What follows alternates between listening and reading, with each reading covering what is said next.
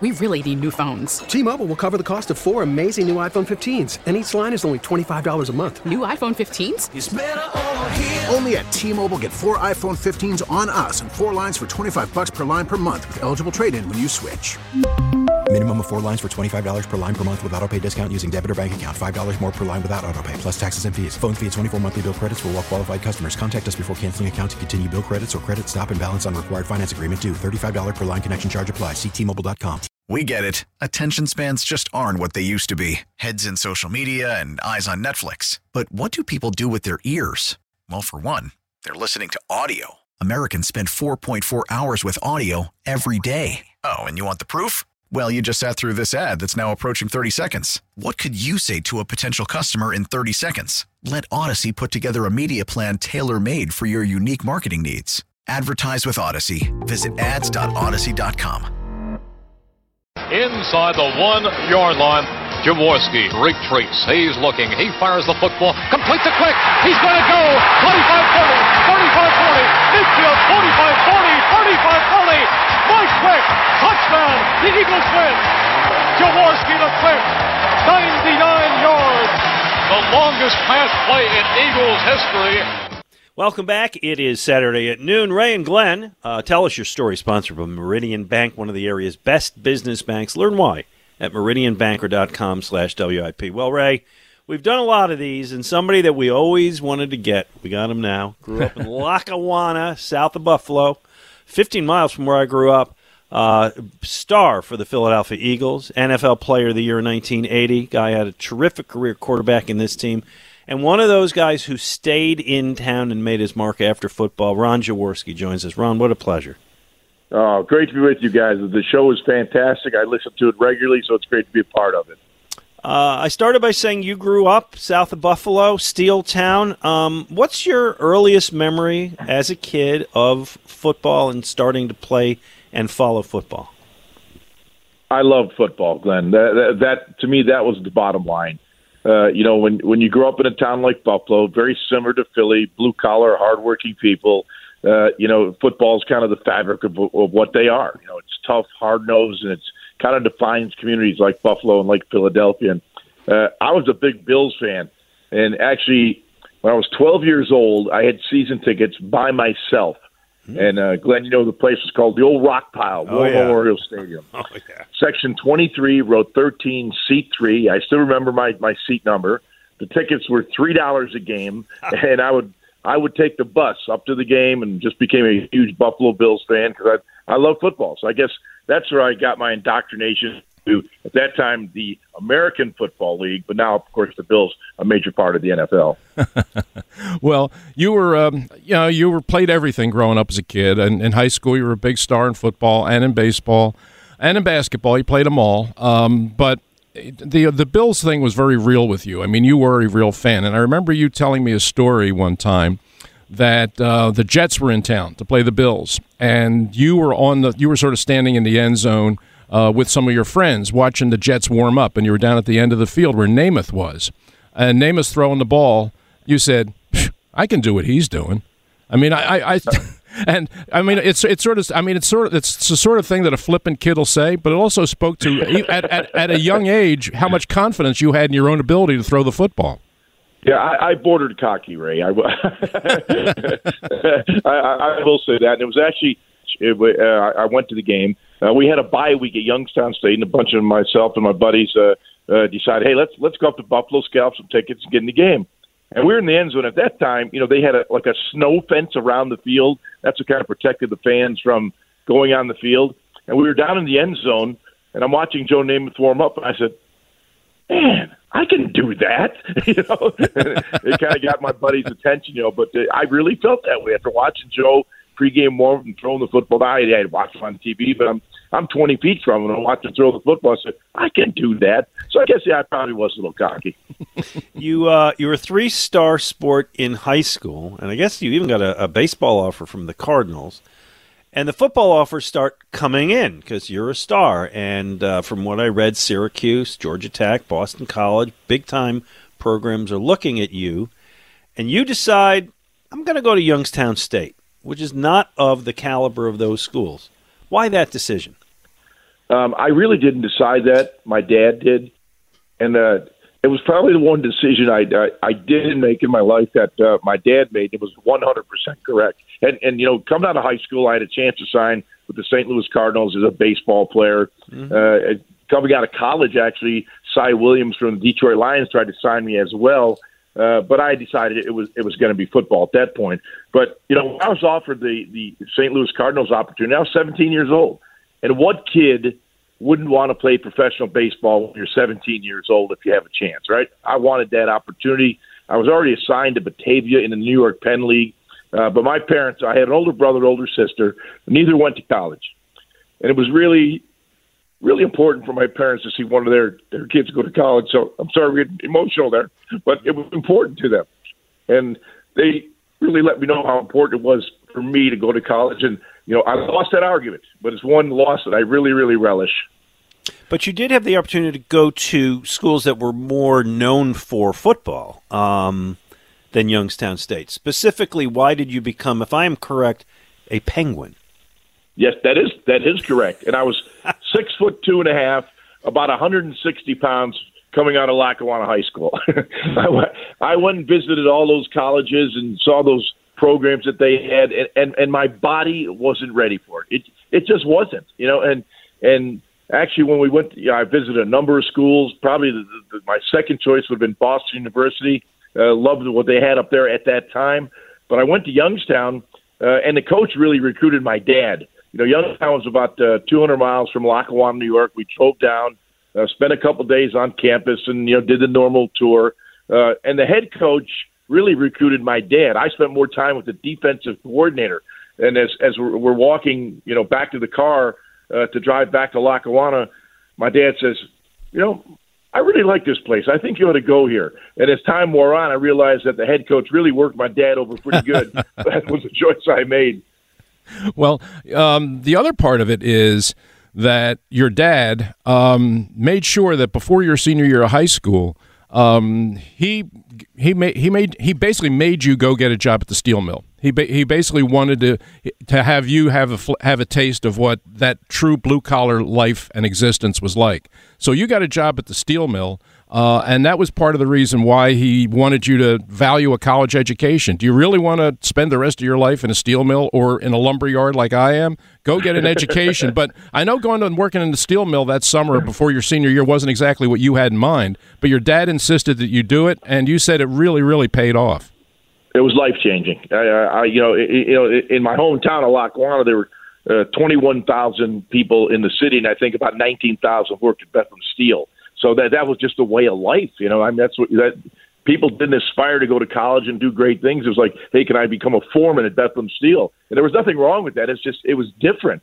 And uh, so, you know, I got the job in the steel mill, and I was actually playing baseball. This was during the summer, and you know, the games would start at six, six fifteen in the afternoon. I would work till five o'clock. My dad would pick me up, and man, I was exhausted. You know, I was I was in the roller mill, you dealing steel all day and pushing a broom, and it was dirty, and it was hard work, and you know, every day I'd get in the car and say, you know, oh man, I've had it. I can't keep it. In. And he would, he was relentless. You're you started a job. You're going to finish it. We're going to play baseball now. You play baseball. The next day you're going to go to the steel mill. You're going to play baseball again.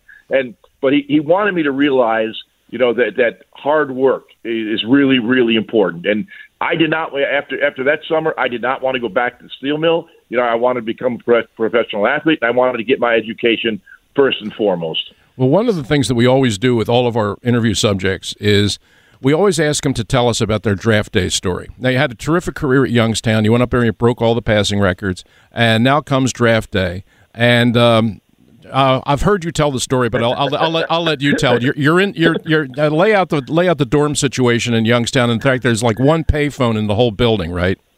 Yeah, yeah. I mean, to, to me, it's a story I've told times. Uh, you know, covering a draft for ESPN all those years, and you know, uh, you, you'd sit there and, and, and watch the draft, and, and you know, here I am at, at Madison Square Garden, uh, you know, up in New York, where diff- hell different venues, and you know, you see these guys, you know, pre-draft or in their rooms are getting, you know, five thousand dollar custom made suits and you know diamond watches and everything matches, and they're dressed like you know really really to the nines. They get a limo ride over, they walk in the red carpet, they got all that stuff going on, and it's great. I'm not, I'm not saying it's bad, but I'm thinking back to my day when I was I was the 37 players selected, in the you know in the draft. Mm-hmm. And I'm in my dorm room at Cauley Hall at Youngstown State University, room 710, the dorm room at the end of the hall with a bunch of my buddies. The draft was held on a Tuesday in February back then. So we're kind of all sitting around a room. Don't I have no idea where I'm going to get drafted. You know, some people said fifth round, the third round. I really, you know, I really didn't know.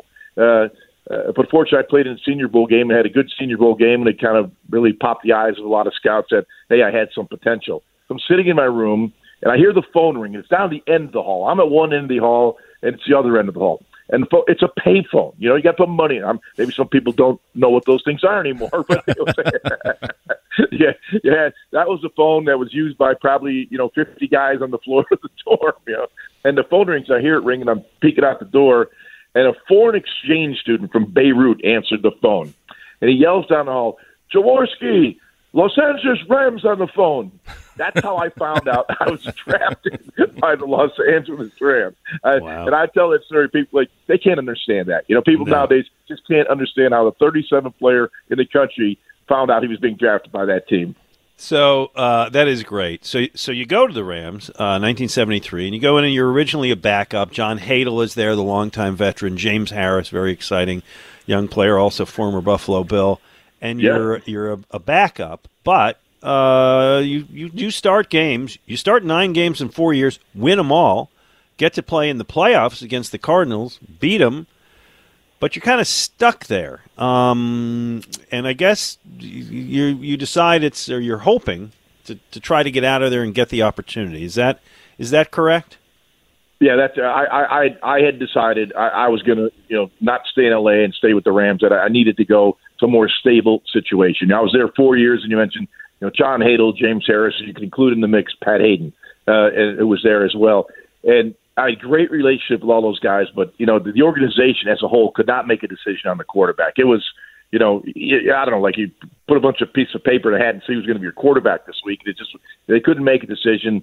And, and and for me, you know, I had served my time of learning the game. Hey, probably my first or second year, I wasn't ready to be a starter, uh, but by the third year, I was ready and I, I felt that I was, you know, I just wasn't being treated right. I wanted to be the guy, and I think I proved that, you know, in playoff games and winning playoff games, but they couldn't make that decision. So at, at the end of that fourth year, and actually sometime in the middle of that fourth year, as you guys know, Dick Vermeil was then coaching the Eagles. My last year in LA, he was here. He had an old friend of his out in the Valley staying in touch with me to make sure that I didn't sign a contract either with the Rams or at that time the Chargers. This is around Dan Fouts' time as well and the and the Bears were really really trying to sign me. So he wanted to make sure I didn't sign with anybody else. so when the season ended, uh, I was recruited like coming out of high school by Dick Vermeil to come to Philadelphia, and it worked out great. Yeah, well, it did, and uh, you're right, Dick. And you had known Dick. You uh, you knew him from L.A., so you had, you had a little experience there. You knew what he represented. And Dick has his first year here in Philadelphia, '76, buff, tough year. He's, and at the end of that year, he decides Roman Gabriel is, you know, he's getting ready to retire. Mike Boryla wasn't his guy. He wants, he's made up his mind. He wants to get you. Uh, so everything got, goes into place, and Char- they trade the rights to Charlie Young for the rights to you. But you're coming to Philadelphia now, and you're right. It's going to be the opportunity. Dick's going to give you the ball, and you're going to get your chance to play. But there's the memory of what the other time that you had been in Philadelphia, which was when you when you came in when you came in with the Rams team to play that Monday night game in '75, and you saw you saw what the vet could be like on a Monday night. It was pretty intimidating. Oh, uh, it was very intimidating, and it was my first real exposure to Philadelphia fans as an opponent. you know, we were on that side, and, and we were beating up the pretty bad that night. We really had a good team. They did not. And all of a sudden, one of the coaches comes running up the sideline to everyone, "Put your helmets on! put your helmets on. I'm like, what's going on? All of a sudden, you look around and these golf balls were coming down from the 700 level. They were throwing golf balls at the Rams sideline. So that was my first indoctrination to, to the Philadelphia fans and, and, and how emotional they were about their football team. And Ray, I think that was the dog bone game as well. It was the dog bone behind the bench. So it was just one of those. It, it was a low point you know, for the Eagles organization. But it was my, really my, my first indoctrination to understanding the passion of the Philadelphia Eagle fans. Well, in your relationship, we'll talk about this more as the, the show goes on. Your relationship with the Eagles fans has always been fascinating to me because some of them booed you back then, and then everybody loved you when you retired. Um, got shipped out of town either way you want to put well, it. Yeah, right, right, right. Um, nobody ever remembers booing you. It's like, no, we always cheered Jaworski. Uh, Yeah. You you're a guy who had two great nicknames. Tough for most people to get one. You had two. How did Jaws and how did the Polish rifle come about? Well, actually, Youngstown State, I was Rifle Ron. So I, I, go to Los Angeles, and I guess that wasn't charming enough for the LA media. And a, a gentleman by the name of Bud Furillo from the uh, Herald Examiner in Philadelphia coined the term the Polish rifle. You know, Jaworski, the rifle arm, blah blah blah, and that kind of stuck. And it stuck for probably about uh, six or seven years till uh, I came to Philadelphia. And Doug Collins, you know, the, uh, the great basketball player and coach, was was my neighbor. And uh, so, you know, it was probably like the 79, around 79, 80, when the movie Jaws was obviously, uh, you know, very predominant. And Doug coined the, the nickname Jaws. And most people thought it was a because of the movie and it's Jaws and Jaworski, blah, blah, blah. And Doug said, no, no, no. I, I, the nickname came from his lips are always slapping. That's where the name Jaws came from.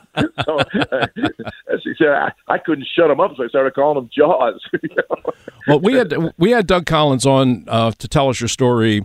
Oh, about a month a month or so ago. We talked we talked about that. We talked about your friendship. But one of the things that Doug talked about, which I thought was it was just a very unique time for sports in this area in Philadelphia, because so many of you guys on all the different teams were all neighbors. I mean, you know, you lived next door to, to Doug Collins. Mike Schmidt lived down the street. Vince Papale lived around the corner. Gary Dornhoefer was like right in the same. And all of you guys were all you were all friends. You were all buddies. Your families were together. Your wives knew each other. The kids played together. And like the Eagles guys used to go to Flyers games. The Phillies would come to Eagles games. I mean, there was this real sense of sports community here that you guys had right at a time when all the teams were getting good. That was really kind of a golden era in Philadelphia. Well, it, it was a golden era, in my opinion. You just have to think back to 1980 when all four professional teams in the city were in the championship game. Now, unfortunately, only the Phillies were able to win the World Series, where we all had lost. We lost the Super Bowl, the Flyers lost Stanley Cup, uh, and and so on. So, you know, it it it, it was it was just cool. I mean, I was a I'm a sports fan. I still am a, a sports fan, but we all hung out together. You mentioned all the guys that were in. You know, we were in Voorhees, New Jersey, and you know when Liz was kind of recruited with me to come here, the wives took her around and showed her you know houses and where we should live. So it really was a, a community of, of the players, the wives. You know, we'd meet at Kaminsky's Tavern on a Friday afternoon. It was kind of like unscripted, but you'd walk in and you know uh, Bob Dailey would be at the bar, and you know all the players from from the Flyers would be there. Occasionally, a Sixers guy would come in. You know, it, the locker room with the vet, you know, we shared the basically the showers and bathrooms with the Phillies. So I became friends with all those guys and Yeah. Pete Rose and Mike Schmidt. So there really was a, a great feeling of community. And obviously, you know, we were winning. It was a great place to be. And, you know, Philly was was the sports city at the time. I remember you telling me a story about uh, the fact that there were some games after some uh, there were after some games when you took a real beating, and might have even been the day after the Mike Hartenstine hit, which everybody remembers, when Doug Collins said his phone rang. And it was you calling Doug saying, "Doug, could you come over here and help me get dressed? I can't get in my clothes today." I mean, it, I mean, it was literally that kind of relationship. Yeah, there, yeah, there there were those times. I'm not sure it was the Hartenstine hit, but there were times where I was pretty. You know, Doug and I and Kathy and his family and Chris and everyone else. We, you know, we did the. We were neighbors. You know, we, uh, you know, Matty Guokas who lived around the corner. John Lang was our attorney for a number of years. So, you know, it, there there was that that feeling of community, and and we were all the same team. You know, we were all professional athletes, and we helped each other out. Ron Jaworski is our guest. Certainly, you recognize that voice. Uh, we have to break in just a couple minutes, um, but I want to. Th- this is something that I, is, I really want to get to. Um, as I was kind of researching this, I, I called up an old NFL Films uh, clip, and it's when you were mic'd up in 1977, and Vermeil is there, and he says, "Listen to me. You never have to worry about me jerking you from a game. Uh, you're my guy." Um, how did Dick Vermeil change you? What What did Dick Vermeil do for you? Turning point in my career. That that, that clip, believe it or not, you know, a, a lot of wonderful things have happened uh, to me in my life, but from a, a football transformation, that was it. Uh, you know, and, and and you just think back of uh, that season. Uh, the Eagles, we weren't very good, but we were getting better. You know, the Eagles hadn't been in the playoffs in like 17 straight years. Can you imagine that now? And, and they, you know, as, as Coach always said, they've been changing the quarterback every game, and you can't win in the NFL know, by changing your quarterback every week. I've got my guy, and he is my guy, and he defended me uh, to the hilt. And, and he said that on the sideline, I'm wired. He's wired. Uh, an NFL Films camera there. and it meant so much for me that you know it kind of relieved the pressure of hey, the next throw if I throw a bad ball, it's going to be picked off or whatever, and the coach's going to jerk me from the game. You know, he had this, the, the utmost confidence in me. I was still learning as a young quarterback, and, and every young quarterback has to play through those mistakes and get that confidence in yourself, get that confidence in your offense, especially the head coach making that statement meant so much to me, and I knew that that someone had my back, and it was critical. Ray, we got time for one more. Okay, yeah, uh, and that was and that was the relationship that you had with Dick, and you talked a lot about uh, what he meant to you as a coach, certainly, but as as really what was sort of a father figure to you, because you know you lost your dad at a fairly young. Your dad was only forty nine when he died. Uh, you Yeah, were I- and I you were in 19, college, yeah. yeah, and you were Yep, I- nineteen. so uh, I think your dad. You, you told me your dad had a heart attack mowing the lawn or something, and you were away at Yep. school, and you came home, and um, so that Dick at that point in your life really. I mean, he was your he was your coach, but in many ways he was kind of your father figure at that at that stage of your life. Yep, absolutely right. In fact, you know, I, I don't want to take anything away from my mom, who, who raised me during that interim period. But you know, as, as as a guy, you know, I think that father figure. My dad was a you know, he was a tough guy. Um, you know, he, he brought me up the right way. He had the right values, and you know, when I lost him, you know, I, I probably went a little bit off that straight and narrow that you need to stay on. Uh, and when I came to Philadelphia, you know, we all know Coach Vermeil, and we're also damn excited to be in Canton in, in August. As he's inducted in the Pro Football Hall of Fame. He was a tough, hard nosed guy, you know, and, and and we, you know, we as young people always need that guy that makes sure that we toe the line, or you won't going to be around. If if you didn't toe the line and didn't act professionally the way you should act, and be a good community person and be a good family man, all those things were important to Dick Vermeil. So he got hey. Ray, you know this better than anybody. You know how many times I got my butt chewed out when, I went, when I went up, and you know, after one of those days that maybe wasn't your best day, you know. And I, you know, Sid Gillman would walk in the meeting room and say to me, "Hey, Charles, consider your ass chewed out." You know, what, what? Coach told me to come down here and chew your ass out. okay, you know, I mean that, that's how it was. But I, I knew why. You know, it was it, it, wasn't about he wanted to be. You know, he just wanted me to be better. It was that simple, and that tough love really worked. Ron Jaworski is our guest on Tell Us Your Story, sponsored by Meridian Bank, one of the area's best business banks.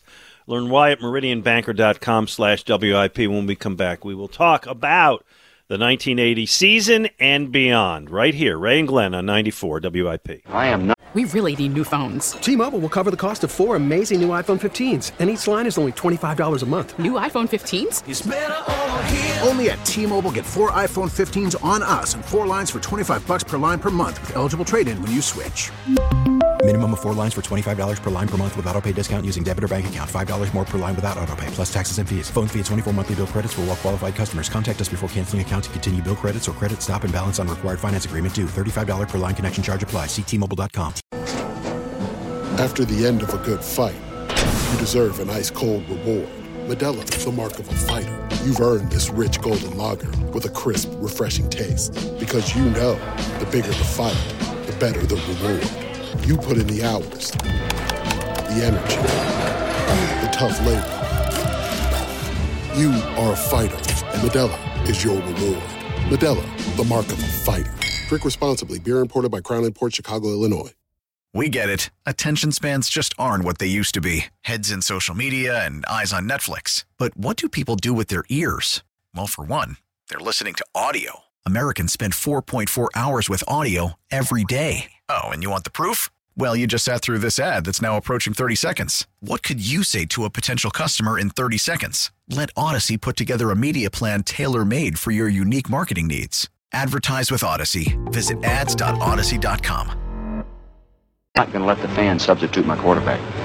They've been doing that here for years, and they have never come up with a quarterback that can win for them. I've got one that can win for us. Ron Jaworski! Now, come here. Come here, now come here. I want you to hear me when I say this.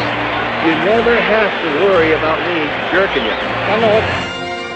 Welcome back, Ray and Glenn. Tell us your story Saturday, sponsored by Meridian Bank, one of the area's best business banks. Learn why at meridianbanker.com slash WIP. We are thrilled to have Ron Jaworski as our guest and delighted to talk about the 1980 season, one of the best ever for this franchise, and for Ron, who personally led the NFC in passing, 27 touchdowns, Maxwell Club Player of the Year, Team goes 12 and 4. Let's take it right up to the NFC play the NFC title game, excuse me, against the Cowboys. Ron, what what's the first thing you think of when you think of that day?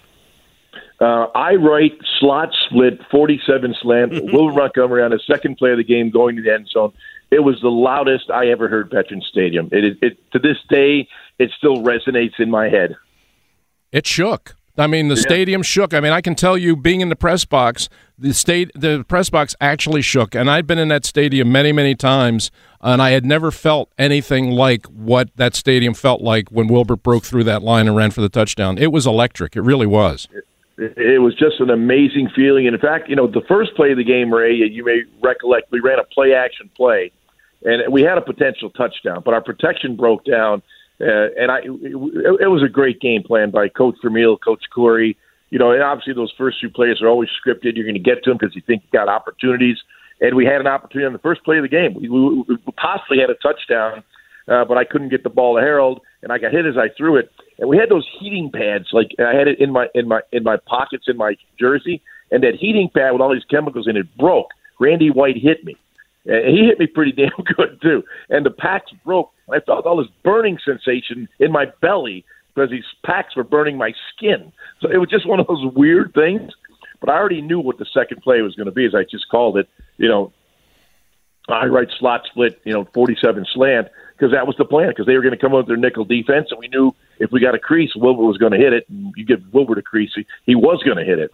And it was just like that that play, that series. Once we jumped out in front of them, that game was over. It was over for the Dallas Cowboys. I've talked to other players on the team about that. Actually, Ray and I featured several on this "Tell Us Your Story" feature, and what they always said was, you know, the Cowboys beat the Eagles for a decade or more, but that day, you guys just he's everybody I've talked to said we knew we were going to win that day. We knew it. Did you have that same confidence? Uh, you're absolutely right. You know, people call it upset. You know, I kind of thought it was a setup. Um, you know, the, the, it was cold. It was maybe the coldest game I ever played, and I think the wind chill was 15 to 20 below. The wind was howling. You know, the Cowboys coming in from Dallas. You know, they they're not used to that cold weather. Tony Dorsett, as great as he was, uh, didn't like getting hit. Didn't like hitting that wonderful turf at, at, at Veterans Stadium. you know that soft cushion, and you know our guys gently laid him softly on the turf. You know, they didn't want to hurt him. but but it, it was kind of funny. We Ray, you'd remember we were, we stayed down in Tampa that week because the weather was so bad in Philly. Right. And Coach took us to Tampa to try to get some good practices in, and we did. And Wilbert Montgomery was, you know, he was ailing. Wilbur was pretty banged up going into that game, and you know he actually he didn't go through full practice down in Tampa Bay, but by the end of the week, he was flying. I mean, he was flying, and it was kind of a, a feeling. Okay, we can get him. Wil- Wilbert is in. Wilbert's going to have a great game. You know, he went through some bumps and bruises early in the week, and we kind of played it. Uh, Wilbert's not doing well, kind of maybe questionable for the game. Man, when he got that ball, he uh, and then that second play, the Jets were just turned on, and we said, "We got Wilbert. We're healthy our defense will stop these guys. They pummeled Danny White. They pummeled Tony Dorsett. Defense played an absolute phenomenal game. The offense did enough to win the game in those tough conditions. But when that game was over, uh, I, I just remember. I, by the way, I still have the game ball from that game because wow. when the game ended, uh, it took it took a knee, and I have a picture of the old Inquirer took me coming off the field. That ball, two hands around that football you always two hands on the ball in that pocket, right? And I said, I'm taking this ball. We just won the NFC championship. So if anyone says they have the official game ball from the NFC championship game, there's only one, and I have it. well, I'll say this: it was it was the most one-sided twenty to seven game I ever saw. I mean, that one felt more like seventy-seven to seven. I mean, you guys really, really dominated dominated that game, and you described it very well. And then after that game, there was the, just a wonderful party that I,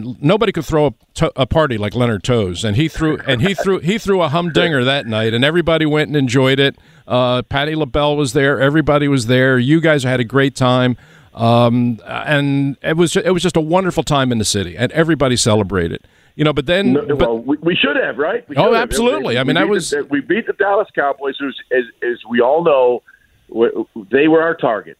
You know, we we were tired of hearing about the Dallas Cowboys from Dick Vermeil. I mean, we, we hey, you know, and we respected the Cowboys. It wasn't like you know any, anything but respect. They were the team we had to beat if we were going to become, you know, a good football team, a great football team. We had to beat the Cowboys. And that night, when we beat the Cowboys, NFC Championship game, we felt to a certain degree we had arrived and accomplished our goal. So well, that, you, uh, go ahead, Ray. That's what I was just going to say. Does that now? But now you got another game to play. You know, now you've Yep. you've really climbed the mountain. You've beaten the team that you wanted to beat. You've celebrated with your fans. But now you've got to go down to New Orleans and play one more game. And you run into an Oakland Raider team that was a wild card team, but really good. You had played them during the regular season, and it was a brutally tough game. I mean, you won it, but it was a struggle at the vet. Uh, and then you go out and, and you lose that game. And uh, I, I'm just wondering. I mean, you've had you've had all this time to think about it. I know you have. Is there any way you could dissect that game when you go back and look at it and see, you know, where it, where it kind of got away from you and what might have been the reason for it? Well, I, I'll tell you this: I have never looked at the game tape of that game. As much as I am a wonk for my film study, I, I just haven't pulled the tape of that game out. I've replayed every game in my mind probably a thousand times. Um, it, it just wasn't our day. I made some mistakes in that game. Uh, the one I would take back, and, and I tell every, you know, my ESPN career when I would talk to the Peyton Mannings, the Eli Mannings, and guys like that, you know, at Super Bowls, they they would talk to me about my experience. I said, guys, I'm gonna be blatantly honest with you. Let the game come to you. I think I wanted to win the game like we all did so bad. We played a little bit out of character. Uh, you know, the first pass I threw was intercepted. It was a play that I had seen probably 25 times during the season, maybe more. I should have taken Wilbert in the flat, and I tried to squeeze it in John Spagnola, and obviously Rod Martin picked it off. And you know that that kind of set the tempo for the game. They took an early lead in the game. We felt we had to play catch up, but at the end of the game, we we got away from what we did best, and that was run the football and play action passing. And we we never got the running game going to the point where we could stay on schedule, and we were just playing catch up the whole game. I'll give I'll give the Raiders all the credit in the world. They beat us, but you know I've spoken to Jim Plunkett. I, I've I've spoken to Matt Millen. You know they felt they felt that we didn't play our best game. We felt we didn't play our best game. I think most people would say we were the better team, but we weren't the better team on Super Bowl Sunday. All right, Ron, I want to play a little game here because I want to get some names in this. I'm going to throw you the, the name of somebody. Just give me 15 seconds on each one. You ready? Try me. Wilbert Montgomery. My guy, number 31, uh, still one of my dearest friends. We communicate on a regular basis. I mean, uh, that guy was special, plain and simple. Sixth round draft choice, special. Stan Walters. My man Stan. Here's what I remember most about Stan. He was the fastest guy off the field at halftime at 310 pounds because he went to the locker room to get a cigarette. Bill Bergey. Bill, oh Bubba, man. If there, if there, if there's a guy that was the the anchor of our defense through the Vermeil era, it was Bubba, man. Bubba played with a ferocity that uh, we just don't see anymore. That downhill linebacker just loved to stroke people. Harold Carmichael. My guy, I got a lot of guys. Yes, you that, do. Uh, yeah, one one of, one of my finest moments, personally, was seeing Harold Carmichael inducted into the Hall of Fame. Special guy. Leonard Tose. Everyone loved Leonard Tose. I, I wish there were more owners nowadays like there were with Leonard Tose. Uh, he was different. He was unique, but man, did he love the Eagles. Uh, let me do two more. Mike Quick. 99 yards, two feet, 11 inches, weak eye right, firm 818 flat check, the longest pass play in the history of the National Football League. He's a driver, nine iron from my house. I see Mike on a regular basis. All right, and I'm going to start transitioning toward the, your later years with the Eagles with Randall Cunningham. Oh, Randall, I, Randall, and I still communicate on a regular basis. Um, when Randall came in, the, the most raw talent I had ever seen, ever seen, and may, and maybe to this day, st- still the best talent I've seen at the quarterback position. And as much as Buddy Ryan helped him, Buddy Ryan hurt him because Randall needed to be disciplined in his game. He needed a coach that would be a hard ass like Dick Vermeil was to me. And Buddy Ryan was a coach that would say, "Hey, we just need Randall to go out there and make three or four plays a game, and we'll win."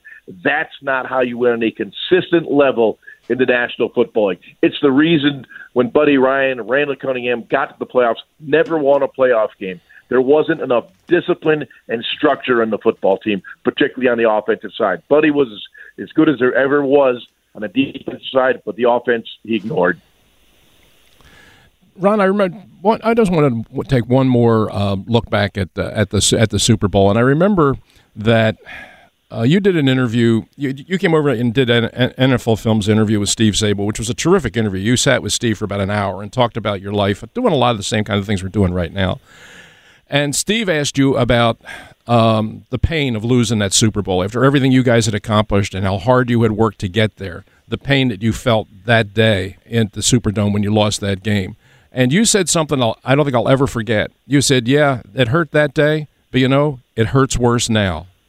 Yeah, and and no and and you know, and your explanation was because that day, yeah, it hurt, but we always thought that next year we'll get a chance, or the next year we'll get a chance, and we never did. And now today, I know we're never going to get that chance, and so the pain is actually worse today.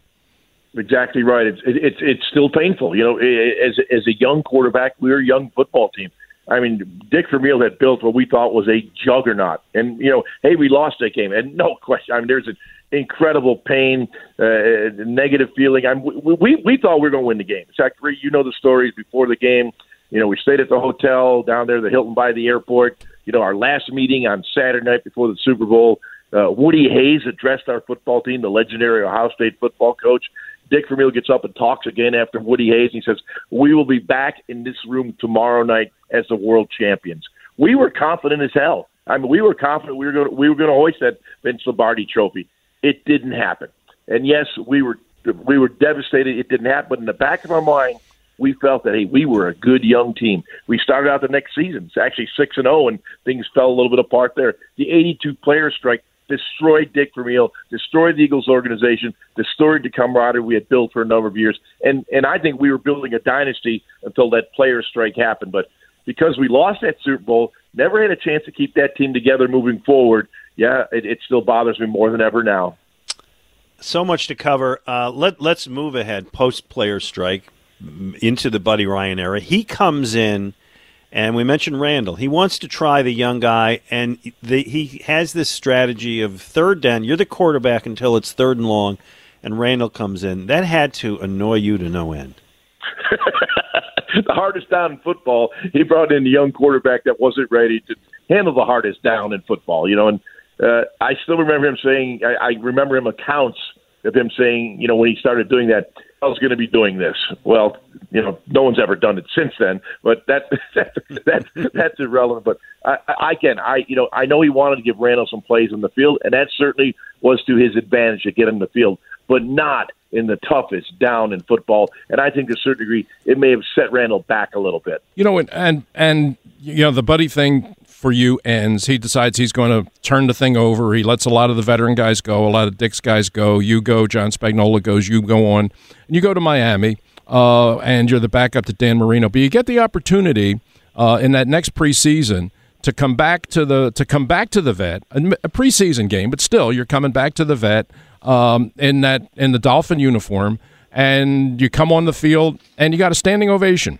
and it was a real genuine. You don't see many standing ovations in preseason games, but you but you got a but you got a real one, and I know your whole family was there, and Liz was there, and the kids were there, and for all the tough times that you had with the fans, and all the times you were booed, to be welcomed back like that must have been a really warm feeling. Well, it, it certainly was a great feeling. It's it, it, it, it, it's typical to Philly fans. You know, I mean, it's just. You know, they can boo you, but only they can boo you. You know, it's, it's almost like a, a a sign of respect, and I think it was a respect for the all the good times of ten years. You know that I played for the Eagles and it gave everything I had. It may have not brought a Super Bowl, but it brought a lot of good wins. It brought a lot of good memories. But uh, I think it was they're they're just appreciating the effort I I made for ten years. So uh, that was really really important to me. It felt really good, and it's funny because Don Shula in that game, the first play of the game he called a play action deep comeback to Mark Duper on the right sideline. And I probably threw the best laser in the history of my career right in front of Buddy Ryan, who basically decided to get rid of me. I was like, I was like take this, coach. Fans remembered you for a couple things. Um, you were tough. I mean, you got hit and you got up, and I think that they maybe later, maybe begrudgingly, but accepted you for that I, I don't really know what the question except you t- uh, you took a lot of Lawrence Taylor, uh, uh, what um, Charles Mann. I'm just trying to remember those guys who were on your back. Well, the one that everybody Mike remembers is Mike Hartenstine. Yeah, Mike, Mike of the Bears. Yeah. Yeah, I mean, Yeah. Ron, you, you you are remembered for being a real tough guy. I, I guess there's some gratification in that, right? Well, no question. I, availability was very important to me. I needed to be the guy on the field. If your quarterback is a wuss, what the hell is your team? You know, I mean, you got to get up and you got to play. You got to be a leader, and you know that that's why Vermeil wanted me on that field. That's why he supported me the way he did.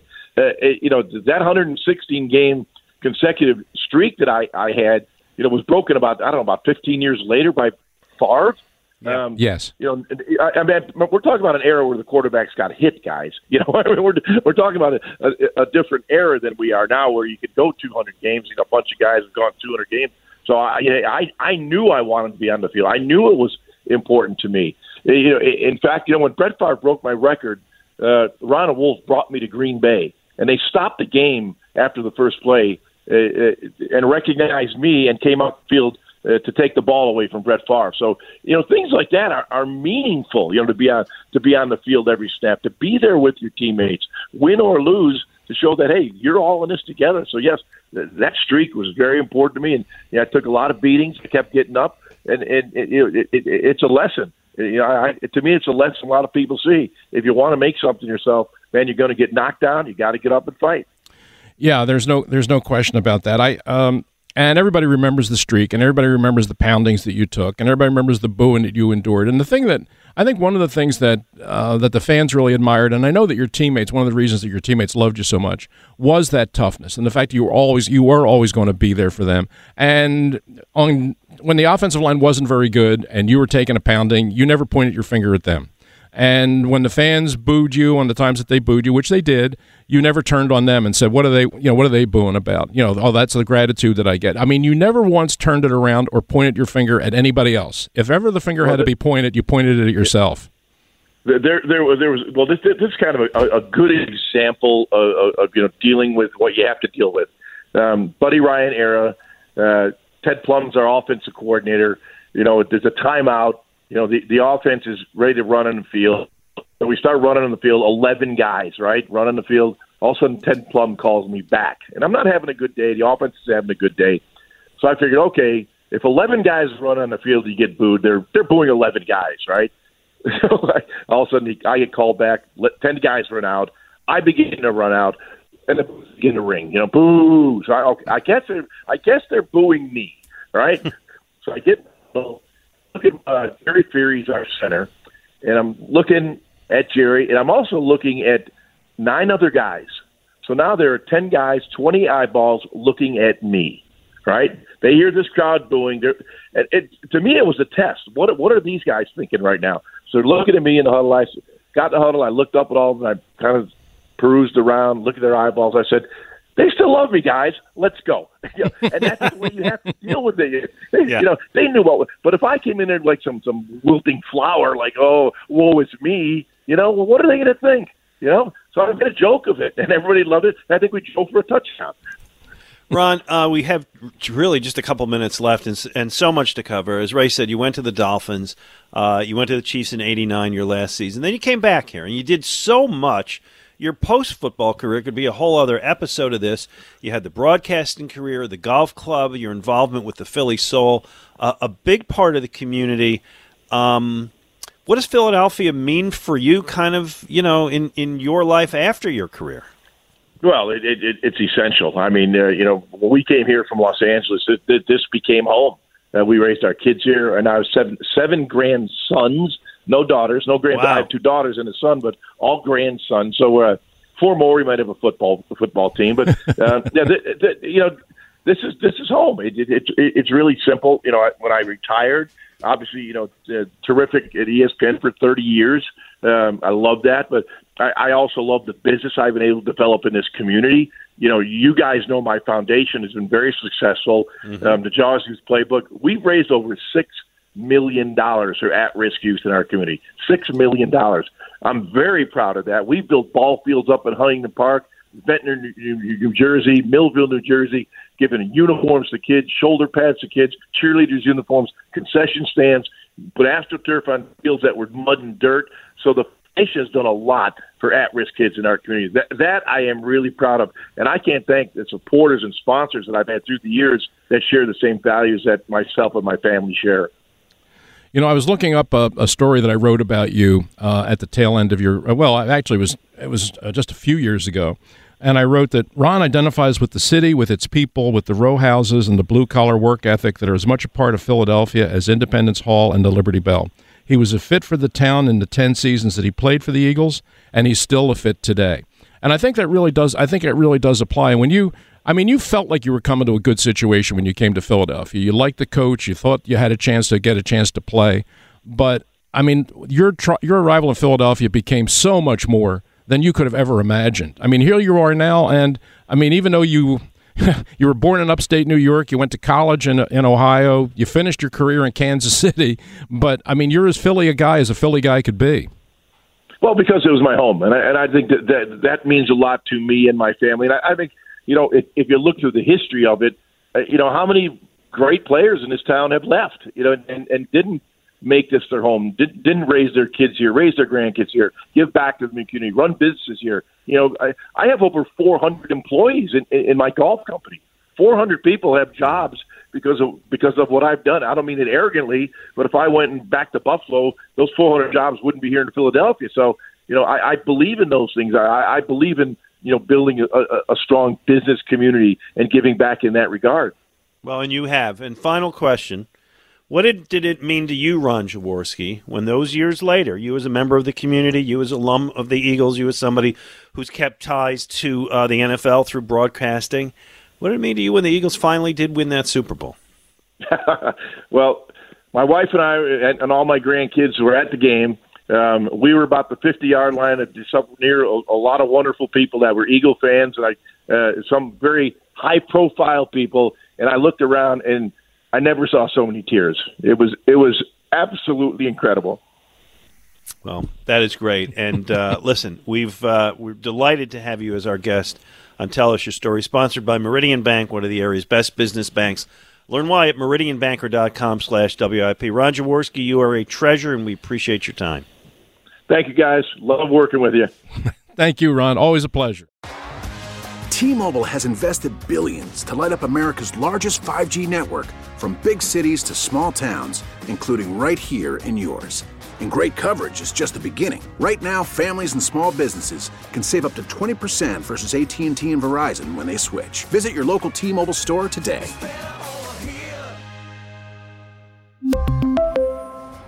Plan savings with 3 lines of T-Mobile Essentials versus comparable available plans. Plan features and taxes and fees may vary.